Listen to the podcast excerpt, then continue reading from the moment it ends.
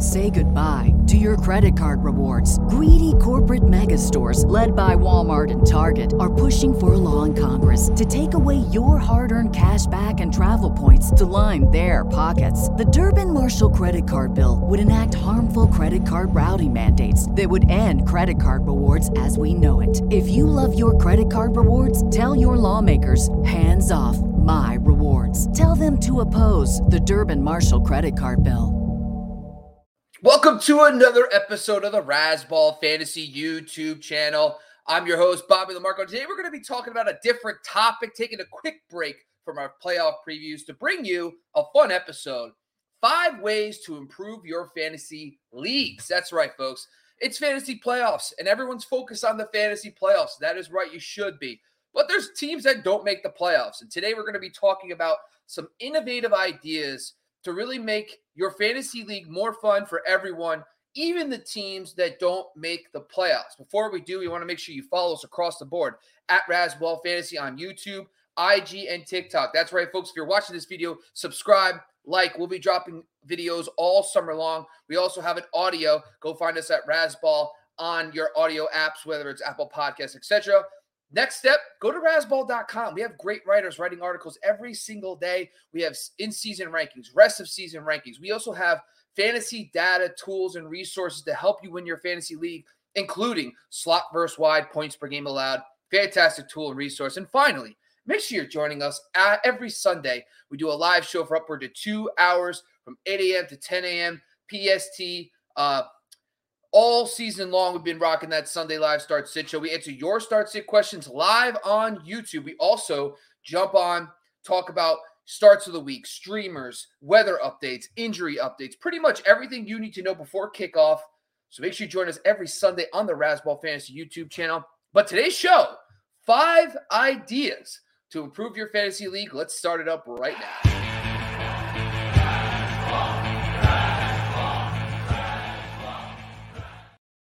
All right, first off, I just want to make sure everybody knows there's a lot of things you could do uh, with your fantasy leagues to kind of improve them. Obviously, we talk about a lot of people talk first about PPR versus non PPR, adding flex spots, getting rid of kickers. And a lot of that stuff is really good, especially if you're in smaller leagues, like an eight team league. The more starters that you have on the team, it makes it a little bit more tougher for on your competition. I do like those ideas.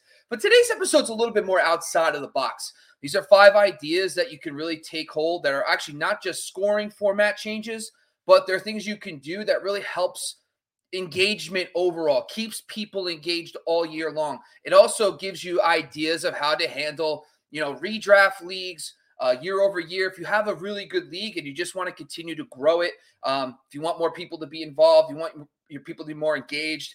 Um, these are a couple ideas to help you with that. So obviously, the the thumbnail of today's show the five ways to improve your fantasy leagues. We have five really good ones, and they're going to start at the top today.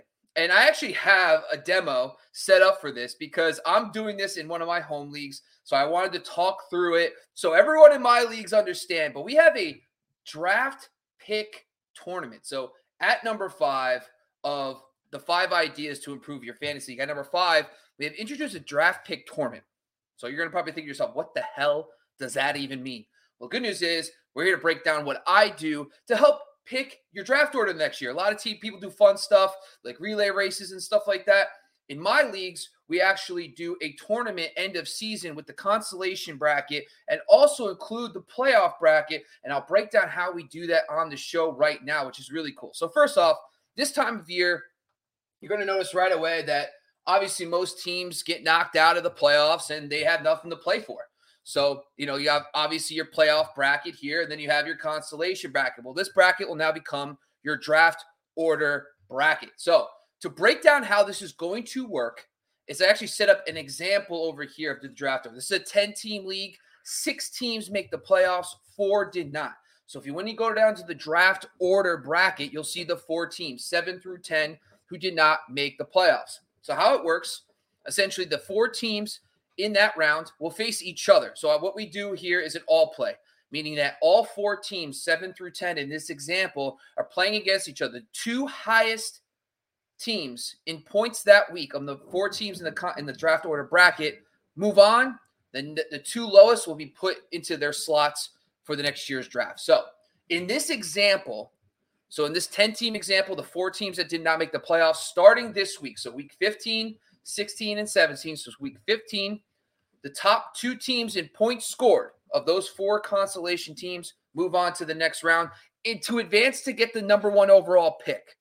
So that's exciting. The two teams that have the lowest, the one team that has the lowest in this example for we have here was team 10 and team 8. So they slide into picks 8 and 7. So how that works is of course the champion gets the last pick, second place gets the second to last pick. Now how the tournament starts work is you start filling in the teams once they get eliminated. So in the first round of this example, the two lowest scoring teams fall into 8 and 7.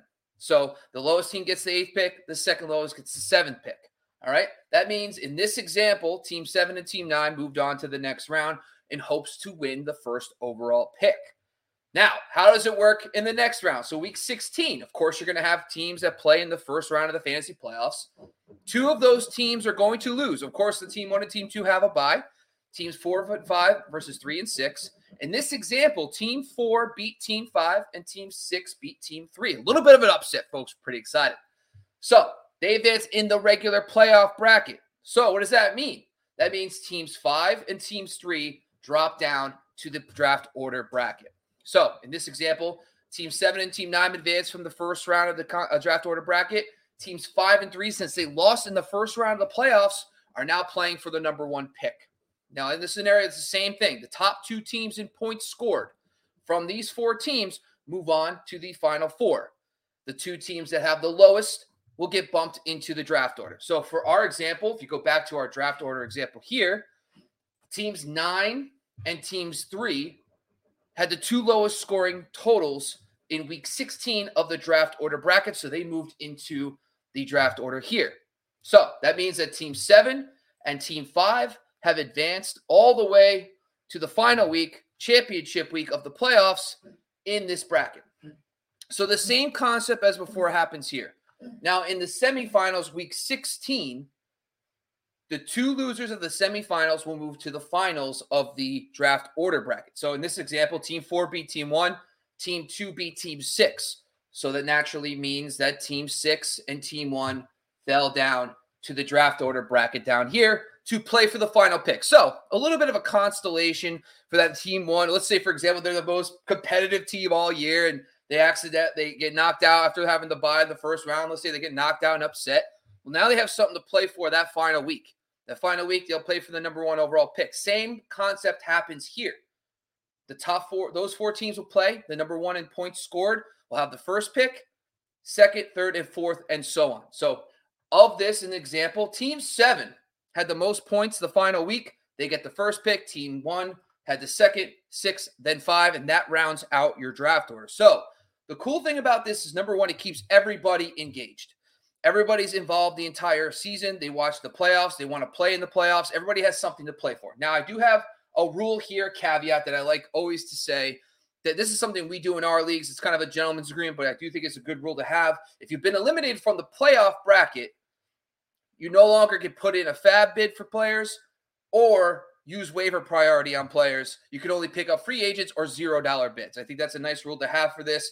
You want the playoff teams to have the you know the biggest access to the player pool. You don't want a team in week 17, you know, picking up spending fifty dollars in FAAB, picking up a, a, handcuff or something. So we do think from a competitive standpoint that is a good rule to have. But if you don't care, you don't have to. So this is a really cool idea to really help improve engagement and also figure out how to pick that next year's draft order. For redraft leagues have consistency amongst the teams, we do think this is a really cool idea for you to use. So I think that's one of the that's number five on the list. Um, so it's a pretty good breakdown. Basically, it just allows every single week. If uh, if you have the lowest points, you kind of flow into the actual draft order as well. But it's a really cool way, innovative way to keep your league engaged the entire time. At number four, allow in-season draft pick trading in redraft.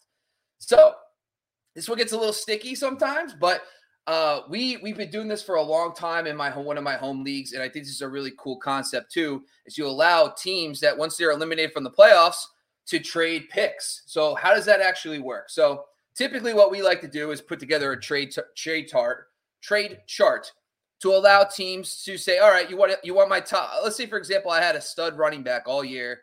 He gets hurt in week five, and he hasn't played in five or six weeks. I missed the playoffs because I lost him, but he's coming back. Well, he doesn't do anything good for me this year. Now he offers you value, so you can trade that player to get picks next year. Now we like to say, listen, typically it's a gentleman's agreement. You kind of figure out the pick ranges. Well, like we did, we put together a trade chart, essentially a top three tight end and a top six running back or wide receiver. You trade a third round pick in the future for. But this really keeps everybody engaged. It keeps everybody in the league engaged. It gets the teams that have been eliminated, you know, hope things to do for next year. Now, if you do have the draft order tournament, you still want to have competitive teams but it just gives more competitive spirit, allows teams to negotiate trades. Um, and it's a really fun way to keep everybody involved in the, in the league. So draft pick trading in season for redraft is a really fun way and concept to help you keep engagement up throughout the year. We do recommend so you could go Cavalier and just say screw it, you guys, whatever you guys want to do, but to keep consistency and also keep competitive spirit and avoid collusion, we do like to put together some type of chart like we did here for this example, like a top six running back, you have to pick trade at least a third round pick next year. And you could, you know, obviously you have to swap picks. So we like to give people a range. You could swap a sixth or you could swap a last round pick. This is just an example of what you can do to kind of keep that flow going throughout the year and have people engaged um, with the season. So I think those two are really cool for teams that especially get eliminated early on in the year.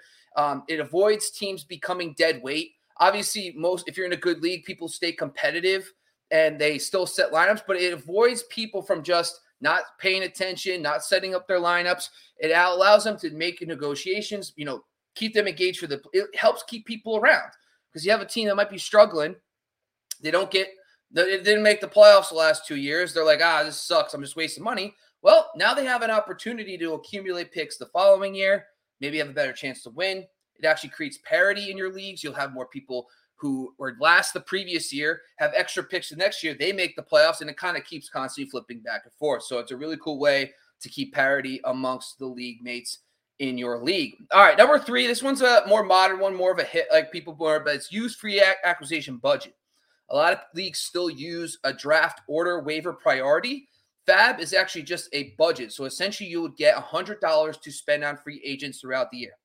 I honestly think this is one of the musts. I think this is a fantastic resource way to do it because let's say, for example, you have Christian McCaffrey and you don't have Mason as your backup, right? Uh, and instead of holding on to your number one waiver priority, if CMC goes down, you now have an opportunity, whether you're one or 10 in your league and waiver order, to make a bid on that player and get him. So it's it just gives everyone an opportunity to get that player every single week. You don't have to have number one waiver priority to get that number one, but every single week, you'll have an opportunity to get that marquee free agent, the marquee waiver wire pickup. So I do love that from that aspect. So I think that's a great, great addition to any fantasy league. You could do it on pretty much any format, sleeper, ESPN, Yahoo, all have the option of free free agent acquisition budget. We also love the competitive spirit about it. Um, because by two weeks two and three, you'll get a feel for how much your league mates are spending on players. Oh, the, oh, this uh, top running back dropped for 50. You know, next time I got to drop 51. Or if you know a team in your league has that player who just got hurt and they only have $47 left to FAAB, you might just drop 48 and you scoop up that player. So it's a lot of fun, a lot of strategy on that waiver wire. It gives a lot more fun, energy in the middle of the week of your fantasy league. So not only are you getting the excitement Monday night, Thursday night, and Sunday night, but it really makes Tuesday night and Wednesday morning extra fun to see if you actually got that player on waivers. All right, number two, weekly prizes for highest scoring team. So this is really cool because this is another way to keep people engaged all season long. Is you actually in some leagues we do it differently where you do a 10 to 15 dollar the lowest points scored on the week contributes to a pot and at the end of the year that money either goes to a trophy uh, you know or a, a, party or it goes to um, the highest scoring points whatever you want to do but it adds additional money throughout the year to your pot. Not a lot of people have 200 bucks laying around to pay for a fantasy league, but they might be able to drop $100 and then pay 10 to $15 three to four times throughout the year. Um, so it just adds more money to your team, your community pot. It adds more money to the team. I also like um, I like the weekly. Uh, this says weekly prizes for the highest scoring team. I do like the idea though of the lowest points of the week paying in the highest. So you do like a 10 to 15 dollar, the lowest team pays the highest team. It just adds a little more weekly excitement to the league. It is probably something that I've I've really enjoyed. Um, it avoids anybody from tanking. You cannot tank in those leagues because if you if let's say you get knocked out of the playoffs and you're still three four weeks left, you have to make sure you're on top of things because if you end up losing every single week, you're paying more and more money to the pot. So it keeps everybody engaged. It, you avoid collusions, you avoid all that stuff, but it allows it gives more money to the pot. So I do like having the idea either add weekly prizes for the highest scoring team or at least add a punishment to the lowest scoring team every single week that goes to a pot that people can either use at the end of the league for a, a, a prize they could use it for a highest scoring team. They could use it for a party. But it's a really cool way, just overall, to keep everybody engaged in your fantasy league all season long. And the last one. This one is my number one. It is a must. Everybody should be doing this. Move to a two game a week system. What I mean by that is every single week you'll play two games. One is head to head. So in a 10 team league, you'll face the person you're facing like you normally do. The second game will be half the league gets a win, half the league gets a loss based on points. So essentially, every single week. So for example, if you're let's say you the first three weeks of the year, you lose every single game, but you're second in points. You let's say you play the three highest scoring teams and you're second in points every single week. Well, now instead of being 0 and 3, you'll be 3 and 3 because you'll get a point for having the top half of the league in points every single week. This is a great way to number one, avoid being first, second, or third in points in your league and missing the playoffs. It definitely makes sure the best teams get into the playoffs because this isn't like NFL. We don't play defense. We don't get a chance to pick and choose the other team's lineup. Points are the indicator for the better team in fantasy. And I do think points for should be the tiebreaker, not head to head. I know that's probably a minority agreement there, but uh, argument there, but I do think that points for is a better indication of how good the team is, not your record. So I do think that this way, this two game a week system allows everybody, allows the best teams, the teams at the, the highest scoring teams every week, always get into the playoffs. And if you just have bad luck, let's say you face a lot of high scoring teams the first six weeks of the year, you'll get victories through this system. So I do think it always, the cream always rises to the top. Uh, sleeper, allow you could do it on the site. I, Yahoo, you can't. ESPN, I'm not 100% sure, but I don't think you can either. Sleeper actually has an option where you can do this automatically. Now, we've done it in the past where we actually kept track of it. The commissioners kept track of it. You can do that. But I do recommend moving to Sleeper if you want to because they do it automatically and it gets updated right away. And it's just been really good. It's it's a great I think it's been probably my favorite aspect of fantasy because you're never going to deal with the whole um, just the, it takes a little of the luck away and gives the better teams more control of their destinies because they'll always get a win, even if they get unlucky and face a, a really high scoring team that week. So that's those are my five, you know, ideas to help improve your fantasy leagues. So let's just run through these really quick once again. All right, five ways to improve your fantasy league in 2023. Number one, number five, introduce a draft pick tournament. Make sure you check that out. It's really fun keeps everybody Allow in-season draft pick trading in redraft. The big takeaway there is it keeps everybody engaged throughout the year, but also it, it increases parity in out your league because the teams that are finishing at the bottom are able to accumulate additional picks if they find trade partners. Number three, use free agent acquisition budget. It kind of rounds out your week. It allows a little more strategy in the middle of the week instead of just everything being about you know Monday to uh, Monday, Thursday, and Sunday. Tuesday night and Wednesday morning become a lot more fun and engaging when you have more skill involved in your waiver wire because you have the ability to pick up players with money every single week.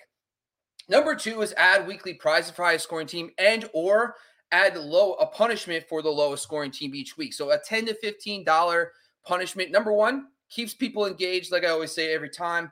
Um, number two is more importantly is that it avoids collusion. You can if your team is tanking and they want someone to help them win, they're gonna have to pay money to finish the, the lowest scoring points. But more importantly, um, I like when it trades hands, right? It gives it weekly scoring. The lowest pays the highest. I do like that. It, it kind of allows a little bit more engagement for your league throughout the year. But I do think it's a really fun way. And if you guys want to create uh do a pot at the end of the year. You can throw a party. It's a really fun way to like you know kind of celebrate the season. And finally, number one is move to a, a two game system. If anybody follows this channel, listens to my content, this is the number one thing to do in your leagues. This is hands down the best way to play fantasy football. It's one game head to head, one game top half the league score uh, gets a win in points. The bottom half gets a loss. It's a great way to allow the best teams to finish uh, at the top of the league, and it's just a lot more. Um, you have it's a lot more skill involved in the fantasy finishes instead of sometimes bad luck.